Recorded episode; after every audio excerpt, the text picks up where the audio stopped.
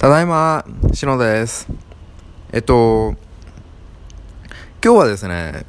おすすめのアプリというか最近よく使ってるアプリで、一つ話したいんですけど、まあ、今日はというか今日もですけど、えっと、そう、今週、そのアプリについて話していて、月曜日が確か Yahoo 天気で、火曜日が関数電卓のアプリだったんですよ。なので、なんか、硬いなって思って、なんかもっと、もうちょっとラフなアプリも紹介したいなと思って、今日はですね、今ハマってるゲームアプリについてちょっと話したいなと思います。えー、っと、そう、今、僕の携帯にあんまりゲームアプリって入ってないんですけど、ただ、1個、まあ、そうですね、週に2、3回はログインしてるゲームが、なんだっけな、世紀末デイズっていうアプリで、で、そのゲームは、なん、ローグライクっていうジャンルのゲームですね。なんかシミュレーションとは違うちょっとあの戦略チックな要素が入ってるかつ RPG 系な要素も少し入ってるようなゲームでまあ結構暇つぶしにやってます。で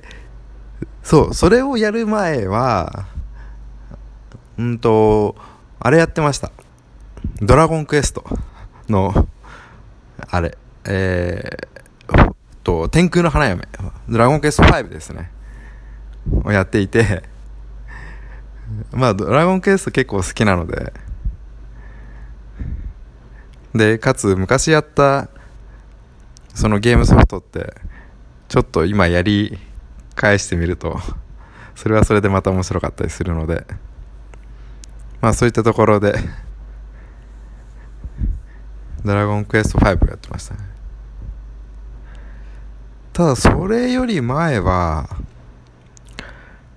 ほとんどゲームアプリってやってないんですよね。なんか、あの、課金系のゲームってあんまり好きじゃなくて、かつ、最近のゲームアプリって、なんか、毎日ログインしないといけない？みたいな。なんかそんな趣向のゲームが多いじゃないですか。なんかもうちょっとゲームとは距離を取って 楽しみたいなと思っちゃうんで、あんまりそのハマるゲームってないですね。うん。まあそういう中ではちょっと珍しく最近一つその世紀末デイズっていうゲームをやってます。